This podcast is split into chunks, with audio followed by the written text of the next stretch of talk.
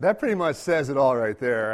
I, I don't know if I need to go on or follow up because that's pretty much the whole message in a nutshell. Um, we're talking about the power to love others. But what, just, what is the essence of what's wrong with that video? It's all about me, selfishness, yeah. That church can easily become all about me. And what do I get? What are the benefits? How, how am I blessed?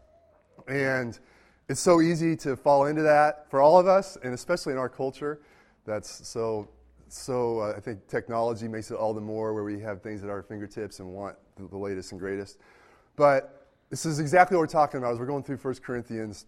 We've, we've been looking at this was a, a letter that was written by the Apostle Paul to a church in the city of Corinth that had a lot of problems. And I'm actually really glad they had so many problems because it kind of helps me feel better about, about me and about us. Like, okay, we're not the only ones that, that wrestle with things.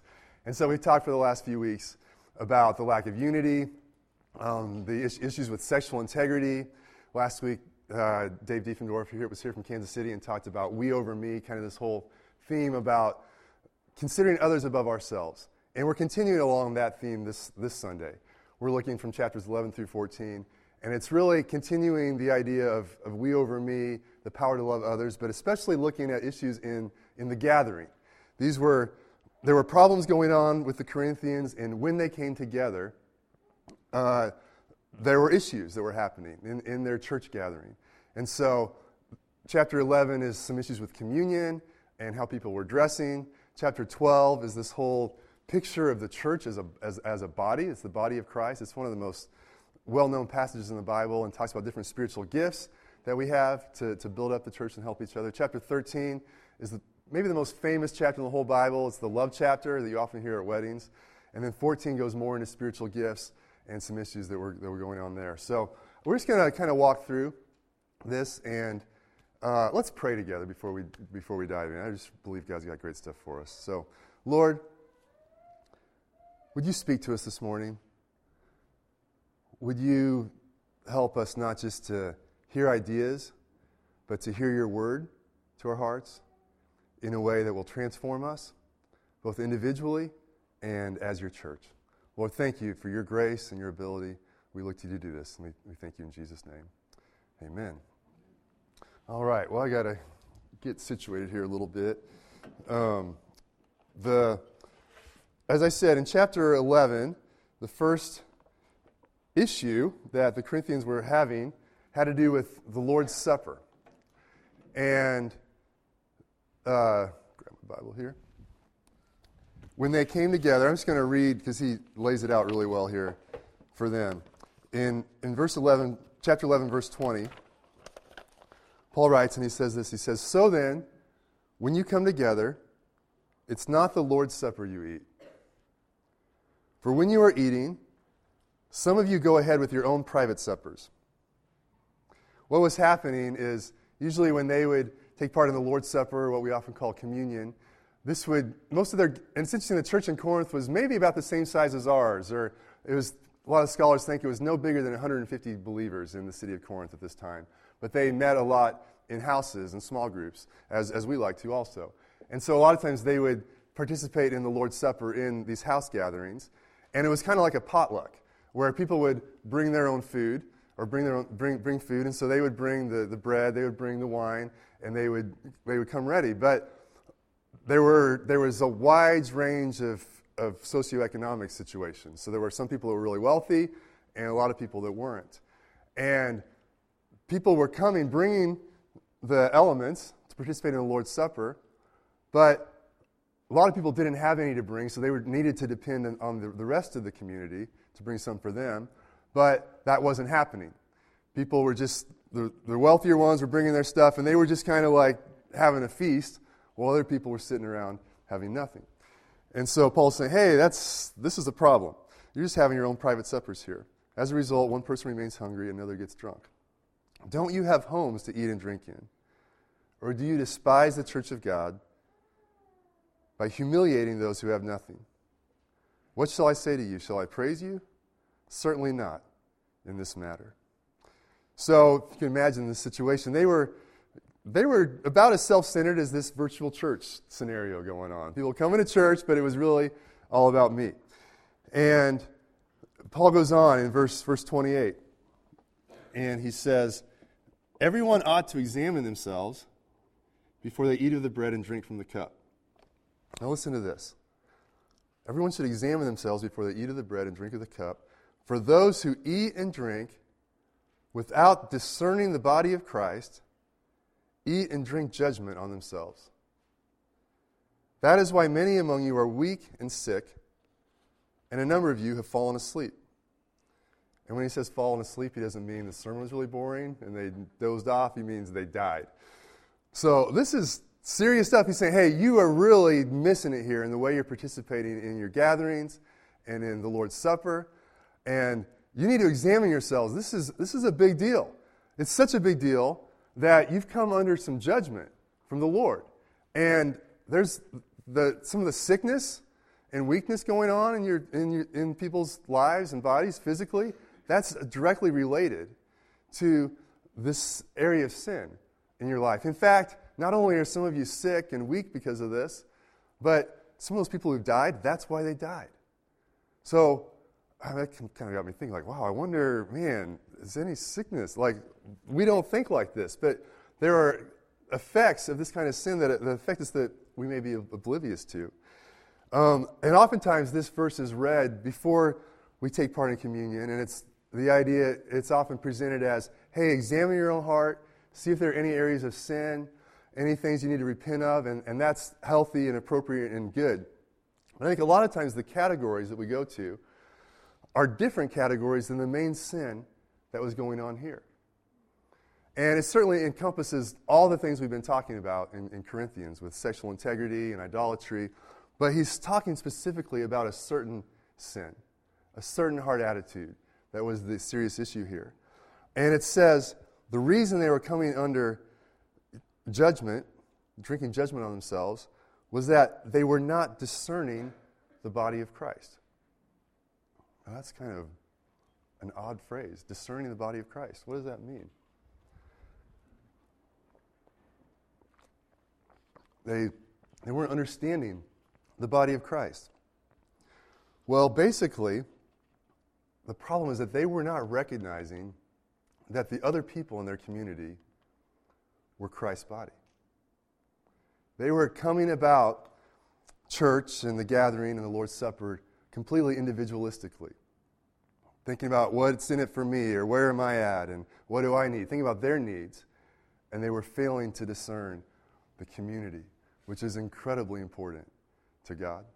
In the previous chapter, it, it, Paul had written, Because there is one loaf, we who are many are one body, for we all share the one loaf. This is kind of deep metaphysical stuff here. But he says, hey, when we participate in the Lord's Supper, we're eating that loaf, which is Christ's body. But because we are connected to Christ through our relationship with Him, through His blood, through our faith in Him, we not only are connected to Him, but we are His body. And so, first, I've got three sort of takeaways today for when we come together. How, do, how are we supposed to come together? The first, first takeaway is if you see each other right, you won't fight. If you see each other right, you won't fight. If you see one another as the body of Christ, then that takes away the problems of division and lack of unity and the sort of individualistic thinking that is, really a big deal to God. Uh, 1 Corinthians 12 27 says, Now you are the body of Christ, and each one of you is part of it. And I think this, this is one of those metaphors that some of us have heard a lot, so it's sort of, it can lose its potency in our, in our thinking. But it doesn't just say you're like the body of Christ, it says you are the body of Christ. And it certainly is a metaphor, but there's something more going on here that the, that the, peop, the believers, us as believers in Jesus, we actually, literally, are Christ's body in the world. There is, it's not just this sort of like illusion, but we, there is something real that happens. We are Christ's body. And so when we look at other people in the room, look at the people around you. Like they're part of Christ's body. That's, they may not have a beard or a Middle Eastern robe on or anything like that, but they, in fact, I don't think anybody does, but they, that person, and that's mind boggling when you think about they're looking at you with all of your idiosyncrasies, eccentricities, that's a weird word to say, all your stuff, all your foibles, all your failures, all of that. And they're looking at you going, that's part of Christ's body. And that's part of Christ's body. And that's part of Christ's body. Jesus said, when he was on the earth, he said, As you do to the least of these, you do to me. There's, that is mind boggling. If we could, when we get that, it changes everything. See, if we see each other right, if we see each other as Jesus' body, wow, that changes things. And so they were failing to realize that. They were failing to realizing that they realized that this community is, as we've talked about the last few weeks, it's, it's the temple of God. In our relationships, in our community, that's the place where God's presence lives. Jesus said, Wherever two or three come together in my name, I am with you in a special way. There's something powerful and dynamic where Christ is there. Is so when we see each other, man, that, that changes everything. Um, I, I, in some religious traditions, some of you may have, may have experienced this. When they, when, they, when they take part in the Lord's Supper, and they, the priest gives you the, the bread. Yes, Eddie knows. He grew up in a tradition like this. They, you stick out your tongue, the priest sticks their the bread on your tongue. There's like a board that goes underneath your chin. Is, are you okay with this personal space yeah, here? Okay, good. Great. Okay. Bring back flashbacks. There's a board that goes here. You know why that board is there? To catch it. Yeah. What is it catching? The crumbs. Yeah. That board is there to catch the crumbs because this bread represents Christ's body. That's so sacred. That's so holy. You wouldn't want that crumb to fall to the floor. So that's that's the sense when you when you have a belief that wow, this represents Christ's body, it changes the way you treat something or it changes the way you treat someone. Think about if we treated one another like that.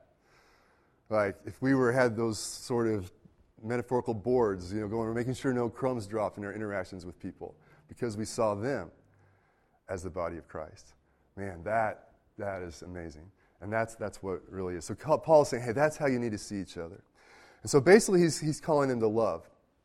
And so he uh, we're, we're kind of doing an overview of some snippets from these four chapters here this morning. I do want to encourage you to read them on your own this week. We have daily devotional sections that are on our website and Facebook. And if you're on our email list, you, you get the little section and then some reflections and, and also some application questions that are really helpful. And actually, this week, one thing I didn't mention is in this section, not only are these really beautiful and powerful passages of Scripture, but there's some really tough, difficult, controversial sections as well. And they're really fun too. But we've got some great, like, ways to help break those down and a couple articles you can read or a video to watch to really help you understand some of those as well too. So I'd really encourage you to, to do that this week. And so, but this is all about loving, the power to love. And so we're going to move ahead to, to chapter 13, the, the famous love chapter. And you know, it's funny, how many of you have been at a wedding where 1 Corinthians 13 was, was read? Yeah, very common and very appropriate. Great great wedding. In fact, Richie and Abdulia got married in December, and they're out of town this week. But for their wedding, they had they had 1 Corinthians 13 put on little boards that were along the aisles, both in English and Spanish. And it was really cool. So it's, you know, love is patient, love is kind, all the way down the aisle. It's very applicable to love in every relationship, but it's interesting to note that this was not written as a romance guide. It was written to talk about people in a church community struggling to get along. That's what this was written for. All right? It was talking about issues in the gathering and the relationships. And so think about it in that light. Not about, hey, how could my special somebody love me someday this way? But no, how can I love that difficult person around me? So, verse 4, we're just going to read a little bit of this. Love is patient. This is what love is love is kind.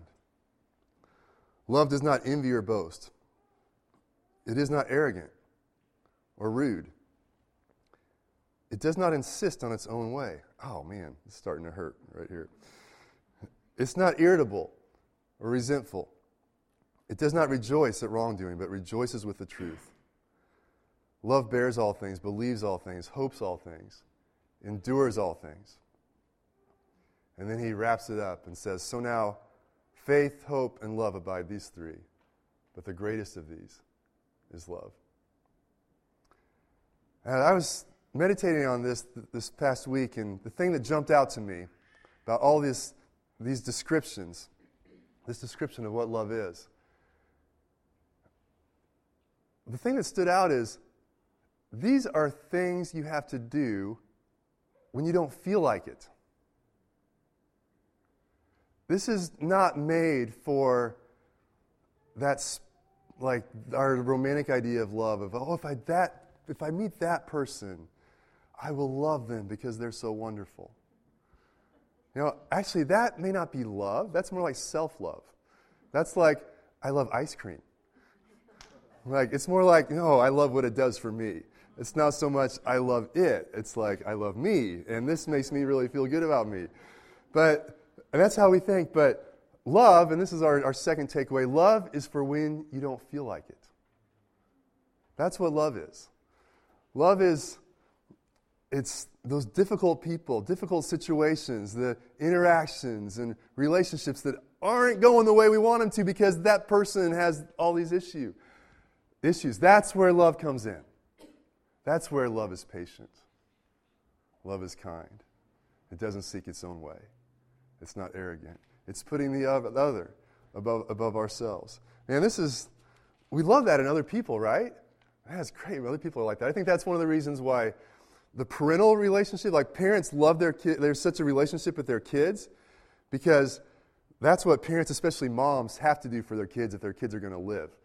Because, you know, like Rob and Rachel just had a little baby, and, you know, they're, if you see them, they're tired. And that's because this little baby, all like seven pounds of her, is, can't do much, and they have to wake up and not sleep and deal with stuff. And then there's this other little child who's causing issues. And it's like, you, that's love. That's, oh man, I'm waking up and I'm exhausted and I'm angry, but I'm still going to take care of you because I love you.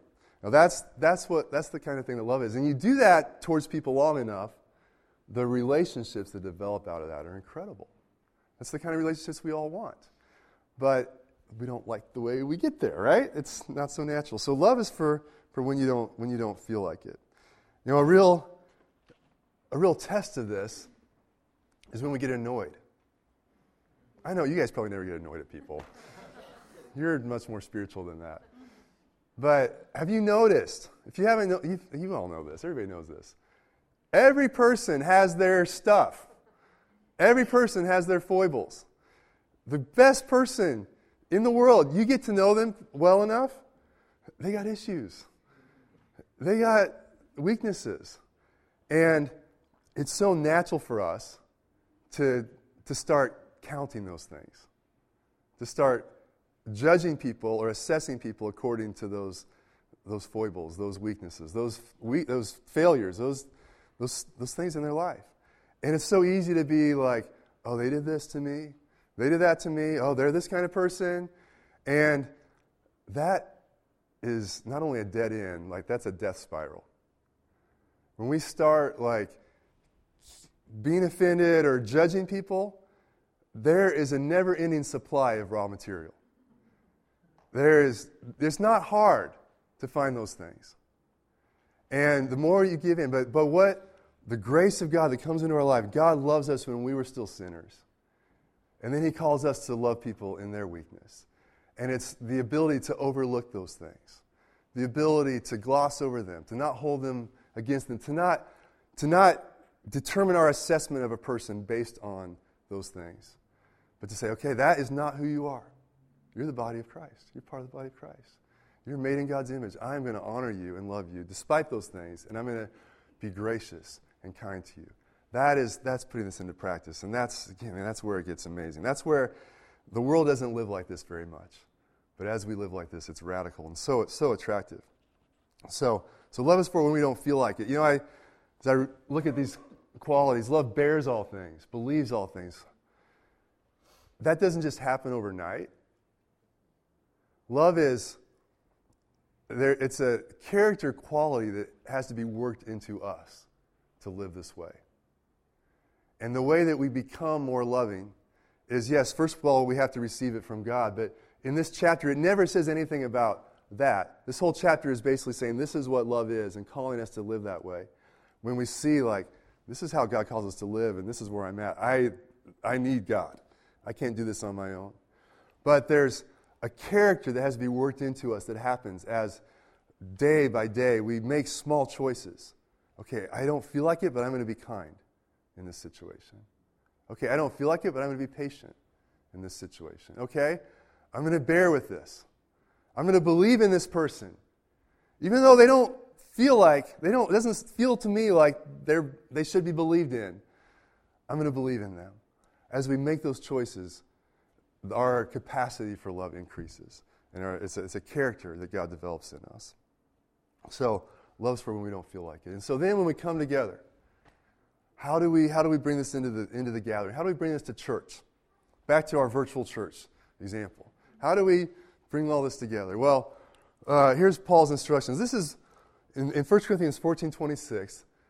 This chapter is all about what happens and how you use spiritual gifts in the church gathering. It's, this is the best description we have of a church gathering in the whole Bible. And this is what it says What shall we say, brothers and sisters? When you come together, each of you has a hymn or a word of instruction, a revelation, a tongue, or an interpretation. Everything must be done so that the church may be built up.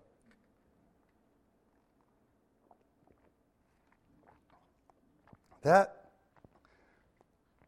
is interesting. That may not fit our image of what church is. We may be more like, hey, when you go to church, you go to the parking lot and you go sit down, and it's a nice experience. But this says, when you come, you're bringing something. We're bringing something, bringing something to give. And that's our, our third takeaway is, is come to give, not just to get. Church is all about not just what do we receive, but what am I bringing into this environment, into this community, into these relationships to help build up the church. Mature love does what it can to take care of its own needs first in order to meet the needs of others. It's interesting, back in that, in chapter 11, when it's talking about the Lord's Supper, it tells, it tell, Paul tells them, hey, eat at home first, kind of pregame. then, so you're not like, don't come to the Lord's Supper hungry, needing that to fill yourself up. No, take care of your own needs on your own, and then come bringing something else to give to other people.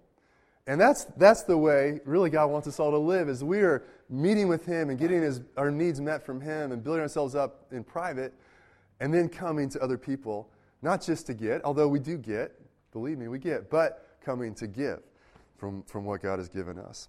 That's what mature love does. I, a couple weeks ago, my oldest son Adam's in college. He's about to graduate and start grad. He's, he's going to do grad school, and so we did a trip to to visit two schools, Illinois and Purdue. And so we drove there, and this is like a moment of joy as a father. My son is starting to offer to pick up the tab. Like, wow, like this is, wow. So he's like, hey, I got the gas here, or hey, I got this meal. And he paid for the hotel the night we spent at a hotel. It's like, wow, I'll, I'll let you do that. That's okay. You know, that's good. I think you still owe me just a little bit, but this is good. And you know, that's, that's a sign of, of maturity. That as, as we mature, we're more and more wanting to, to pick up the tab, wanting to, to take care of our own needs and see how we can bring something for others. And that comes in, in all different areas of service, of love. These, these chapters are all about spiritual gifts. And basically say, hey, God wants to use you to minister to other people. You need to be able to hear from God and speak His word to other people. You need to be reading the Bible and getting revelation. You need to have something to give other people. And when you come, you are looking for ways that you can take what God has given you and minister to the people around you. And man, he, God wants to pour out His grace to help us do that. Um, yeah, so that's good stuff. Um, he, that chapter goes on and says, There are different kinds of gifts, but the same Spirit distributes them, verse 4. There are different kinds of service, but the same Lord. There are different kinds of working, but in all of them and in everyone, it is the same God at work. Now, to each one, the manifestation of the Spirit is given. Why? For the common good. The manifestation of the Spirit, the gifts of the Spirit are given to us for the common good.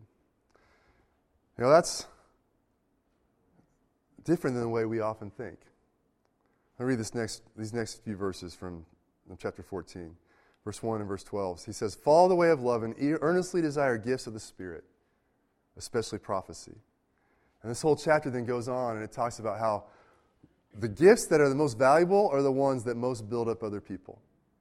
And therefore, prophecy is a gift of hearing God and speaking to other people that really makes a difference in people's lives. And so Paul's saying, earnestly desire this so you can help build up the church. Um, verse 12, he says, he sums it all up. He says, So it is with you, since you are eager for gifts of the Spirit. Try to excel in those that build up the church. That's what it's all about. Man, God, give me gifts. Give me stuff from you so that I can help build up your body. This is so different from the way we think. I was just talking to Reagan yesterday, and she'd had a conversation with a friend who's a, pa- who's a pastor at a church, another church in town. And they were having this funny con- this conversation. She said, Yeah, we, I was talking to these, there was actually a group of, group of pastors' wives. And they said, She said, Yeah, we had this young couple that was part of our church, and they moved out of town, and they came back, and they ended up going to a different church, and that's fine. But we had a conversation, and they're like, "Yeah, well, our church is more for older families," and they said Bluemont is for college students, and then this church where we landed is for young families. So we went there because they have young families, and like very normal way of thinking, and very you know makes a lot of sense. But I think about this way of thinking of is church a place to give or to get? Our mentality as consumers is if there's a lack, then go somewhere where you can find it. Right? Like if you I don't know. Lost my now train of thought, but it's but a better way to think about it is like in my house, if the dishwasher breaks, I don't go, oh, time to move to a different house. I say, oh, I better fix that dishwasher because it's my house.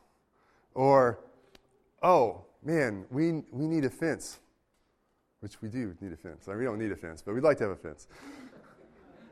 you can think, oh, well, I, let's go like find a different house with a fence, or you can think, no, let's build a fence at our house. And that's more the way God wants us to think. Like, where are there gaps and weaknesses? Let me tell you, there are a lot of gaps and weaknesses at Bluemont.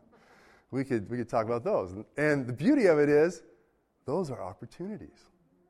Those are places to see, oh, maybe I could help. Maybe I could help. Maybe see a ministry started here, or here, or here. That's really, that's how God wants us to think. Moving from consumers to producers. All right, any, uh, any questions? Thoughts? Sarcastic remarks. Aja. Do you have a baby?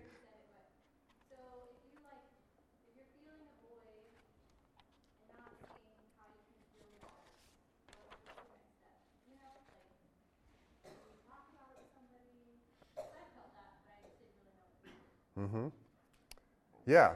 I think talking to somebody about it is a great idea. You guys hear that? So if you see a void, you don't know what to do about it, what do you do? Yeah, talk to someone. Talk to a pastor or a leader and just say, hey, what about this? We'd like to see something happen here. Could I, could I help? Is there anything going on already? And just start a conversation to see what, what could be done and maybe what the process is. Um, you know, some things maybe are easy, like just do it. Some things it may take a process of development. Maybe you need some development to get to a place of, of starting that or helping with that. But yeah, start the process. Good. Any other questions? Thoughts?